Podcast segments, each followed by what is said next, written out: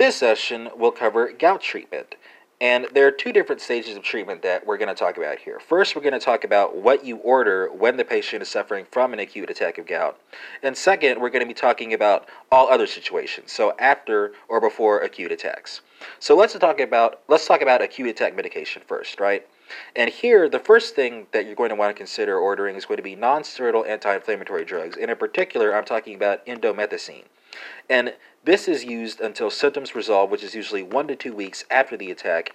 And here you're going to be um, instructing the patient to take 50 to 75 milligrams TID. The second medication that can be ordered for acute attacks of gout is going to be called colchicine, and this is going to be used within 48 hours of the onset of the attack. And the uh, order here is going to be 0.6 milligrams per hour until resolution of toxicity.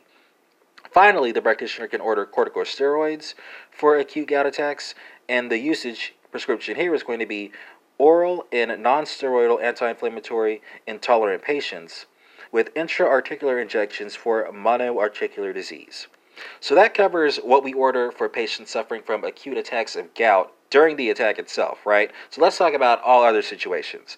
And here we're going to be thinking about six different scenarios. First, if the patient is okie dokie artichoke, well, then many patients will experience few, if any, future attacks and choose no further uric acid therapy. Second, in terms of diet, what you want to order here is going to be a low purine diet, and you're going to instruct your patient to avoid the use of alcohol. At best, when it comes to the low purine diet, you can lower uric acid to 1 milligram per deciliter.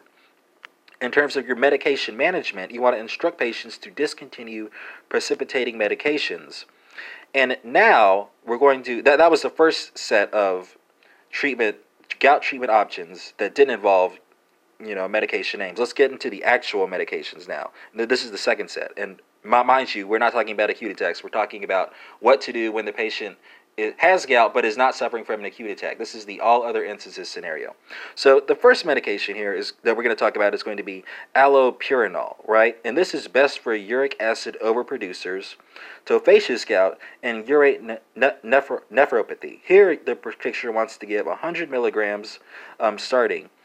Um, per day, and you can progress up to 300 milligrams per day depending on patient tolerance. The second medication that you want to consider here is going to be probenecid. And this medication is best for uric acid under excretors, right? And you want to give 500 milligrams per day, and this is going to be your starting dose, and you can progress up to 2 grams per day depending on patient tolerance. The final medication here is actually a familiar uh, medication. We talked about it during the acute attack, but it's also good for instances where the patient is not suffering from acute attack. And yes, I'm talking about colchicine. Um, here, the order dose is going to be 0.6 milligrams QD BID to prevent future attacks. Or you could have a regime where you have 0.6 milligrams per day, one to two weeks, while initiating uric acid lowering therapies. And that concludes this short and sweet session on gout treatment options during acute attack and all other instances.